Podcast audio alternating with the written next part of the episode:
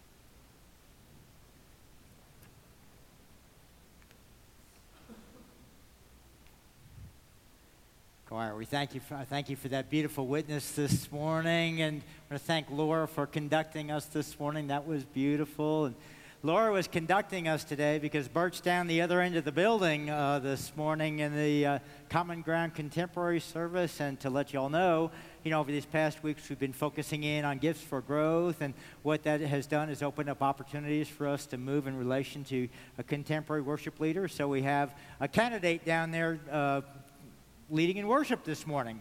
Uh, and so Bert's down there to witness and to experience and to see if uh, they might fill that bill. And so I celebrate that with you as we step forward in that way. I think that's exciting. We were able to do that together. And so I want to give God thanks for that.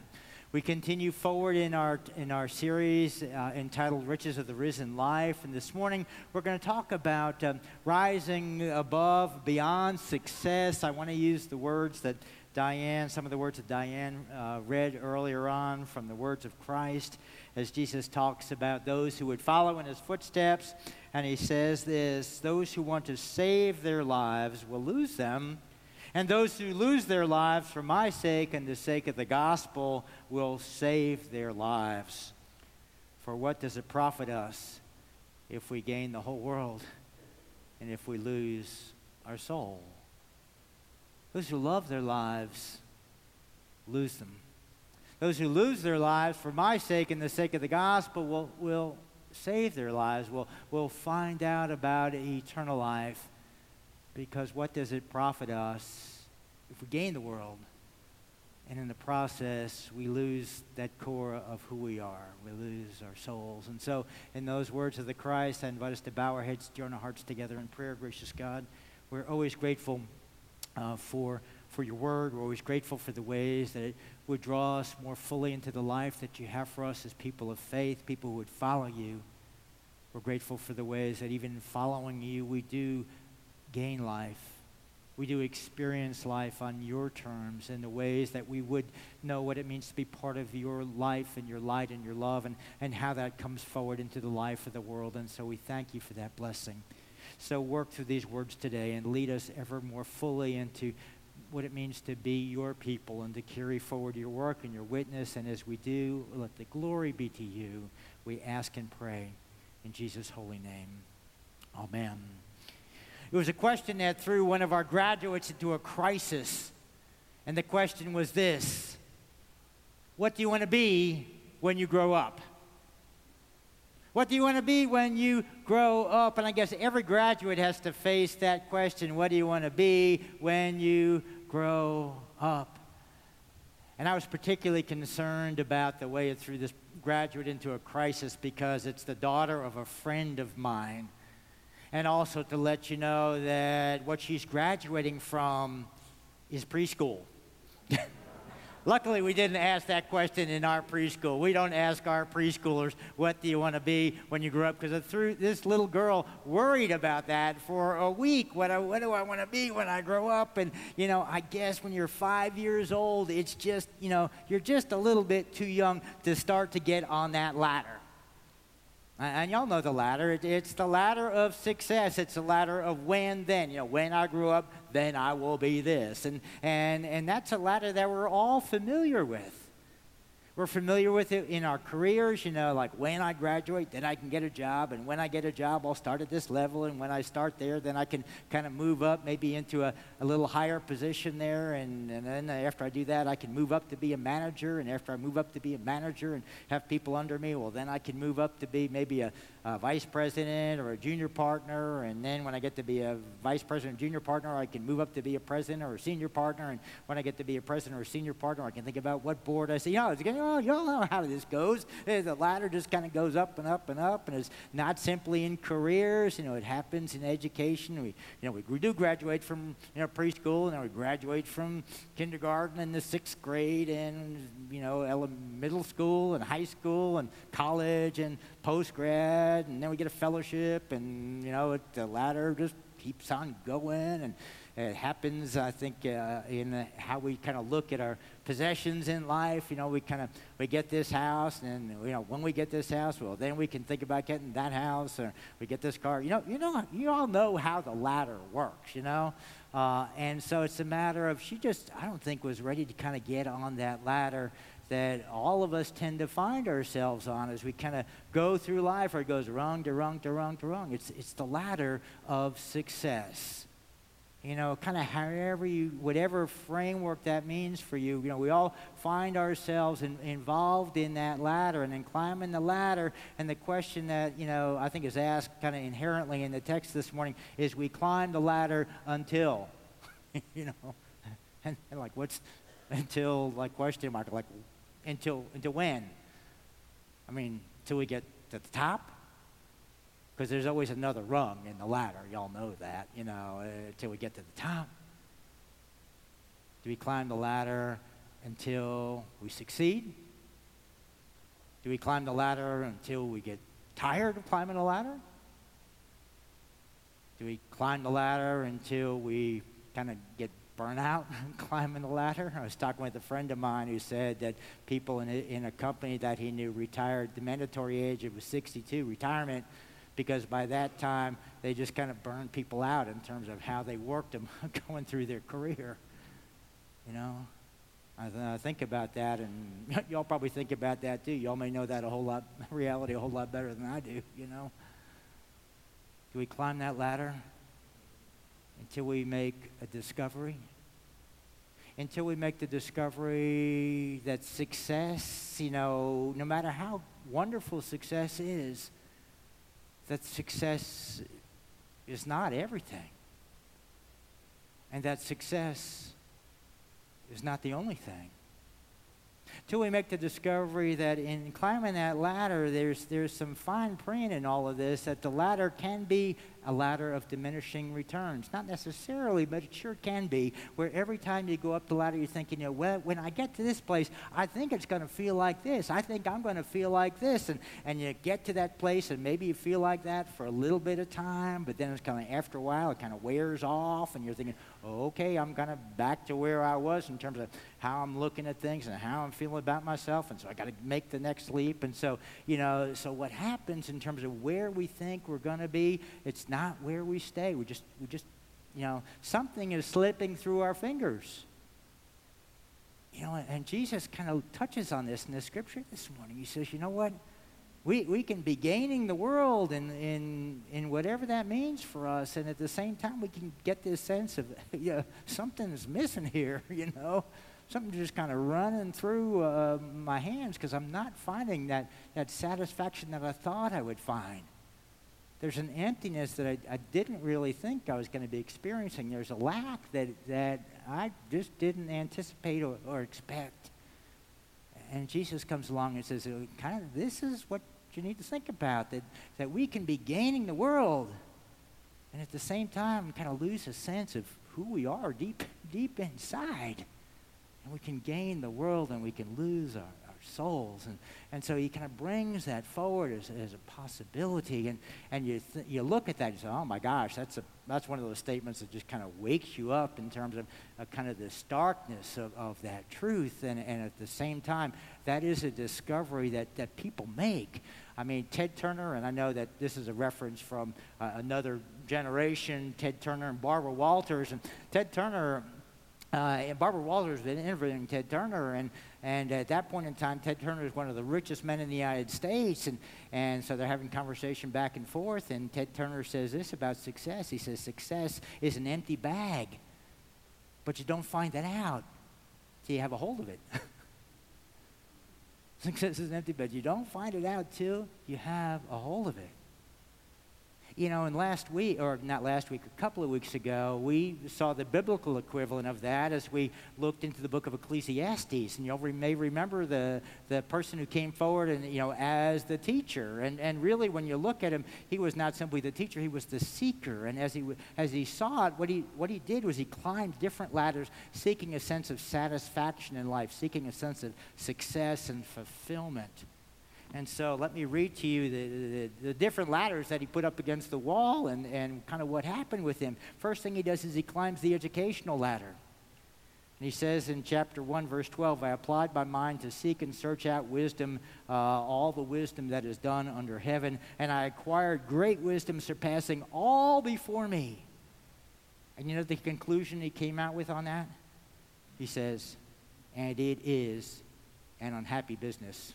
I don't know, kind of kind of looking at all that. I learned everything, and at the end of the day, oh, it's a happy business. Then he goes ahead and he gets on the career ladder, and he says in chapter uh, two, verse 22, he says this, where this one comes out. He says, "What mortals, what do mortals get from all the toil and strain with which we toil under the sun? For all our days are full of pain, and work is full of vexation, and every night our minds do not rest." I guess it's that thing when you come home from work, you just kind of toss and turn and toss and turn, and like, like who hasn't like experienced that? And in terms of, he says, uh, that's the end result of just kind of working and working and working. And so he climbs that success. That's what he finds. Then he climbs an acquisition ladder. He says, I built houses, I planted vineyards, I made gardens, I had parks, I had great flocks and herds. My eyes, uh, you know, whatever my eyes desired, I didn't keep for them. He says, And then I considered all that my hands had done and all the toil I had spent in doing it. And he says, This is his bottom line all is vanity. All right, he gets to that level. And he says, oh, Forget all the other stuff. Forget the education. Forget the acquisition. Forget the career ladder. He says, I'm just going to go straight for pleasure. just, just going to go after that. I will make a test of pleasure, enjoy myself. I cheered my body with wine, got singers, got concubines. You know, I had it all you know, I kept my from I kept from my heart no pleasure, and guess what? It did not work. he knows that what happens is he's climbing ladder after ladder, and he's finding this is not working. It says vanity, vanity, all is vanities, and so what it does is it leads us into the, what Jesus is bringing forward in the world to, in in His Word today you know, that we can, you know, kind of have our ladders up there, and, and there's nothing wrong in a success ladder. You know, this is not a matter about bashing that. It's a matter of saying that there is a counterpart, that there is another ladder besides simply success. And the other ladder is significance. The other ladder is significance. Success is what happens, and we, we get success in terms of what we gain. You know, in all those ladders, it's, it's a matter of what you gain. That's how you measure it. Significance is in what you give. It's in what you give your life to. It's in what you give your life to in terms of what really matters to you. What you think will really make a difference within the life of the world. And that's significance. And so what happens is, as we look at our lives, what we're invited to do is kind of come and, and know that that is a component of who we are as people. Uh, that was brought forward. It's brought forward in a book by Donald Miller when he contrasts Freud and, and Viktor Frankl, two of the great psychoanalysts in the 20th century. And he said Freud. Um, in his thinking that was honed, by the way, in private practice in Vienna, comes to this conclusion that what drives us as people is what's called the pleasure principle And so, as people, what drives us is we're trying to avoid pain and gain pleasure, and that's what really motivates us. And Viktor Frankl, who honed his thinking in a concentration camp as a prisoner in the concentration camp, and there's not much, there's a lot of pain and very little pleasure in a concentration camp. When he began to hone his thinking, he said, No, it's not pleasure that drives us. He says, in fact, pleasure is a, is a, is a diversion. It's a diversion when you can't fulfill a sense of purpose. And so Viktor, for Viktor Frankl, it's a matter of, he wrote a book called Man's Search for Meaning. He says that's what drives people. That people need to have a sense of meaning in their lives. They need to have a sense that they are part of something greater than themselves. That when they begin to think about life, they begin to kind of say, hey, you know, I need to be giving myself to, to someone or to something that's bigger than I am so that, so that I can live into a greater purpose than I might have for myself. And when you begin to look at Frankl's words, it begins to bring Jesus' words into a different light because that is what Jesus is saying. He says, you know, if we go ahead and we try to save our lives, we'll lose them.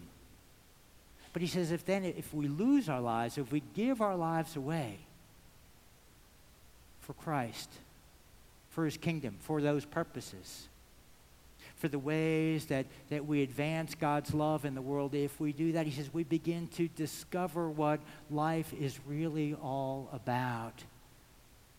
See, Viktor Frankl had this in terms of what, you know, what he would um, bring forward to, to the people he worked with. He said, what everybody needs is to be able to get up in the morning and when you get up in the morning and you look at what's going to happen in the day or you look what's kind of what's out ahead of you, you need to be able to, to say, hey, today or in the days ahead, that what I'm going to do is I'm going to engage uh, the world.